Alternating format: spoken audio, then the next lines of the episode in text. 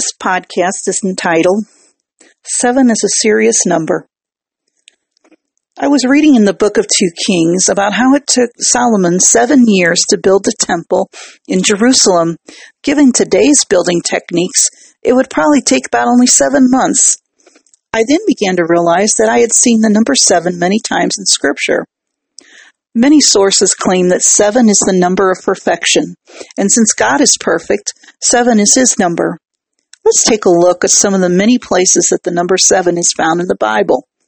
In the book of Genesis, we read that God created the earth in seven days.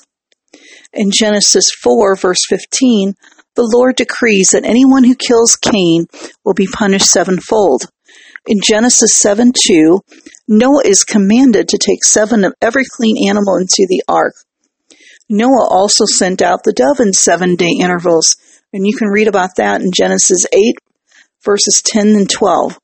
There is also the seven years of plenty and seven years of famine in Egypt, which Joseph interpreted from Pharaoh's dream.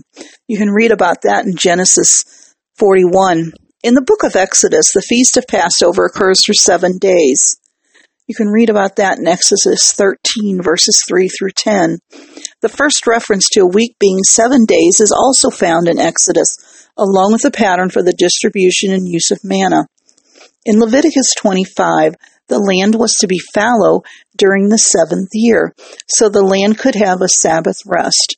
After seven seven year cycles, seven times seven, there was then a year of Jubilee in the fiftieth year. In Joshua 6, the walls of Jericho fell on the seventh day, after the Israelites marched around the city seven times. The book of Proverbs gives us two examples of the number seven. Proverbs 6 verses 16 through 19 lists the seven things that are detestable to the Lord. In Proverbs 9 verse 1 lists the seven pillars of the house of wisdom.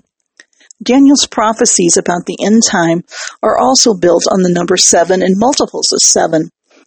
There are many more references to the number seven in the Old Testament, but now I'll move on to the New Testament, which also contains many mentions of the number seven in Matthew chapter 15, verses 32 through 37, Jesus took seven loaves of bread, multiplied it, and there were seven baskets of leftover bread.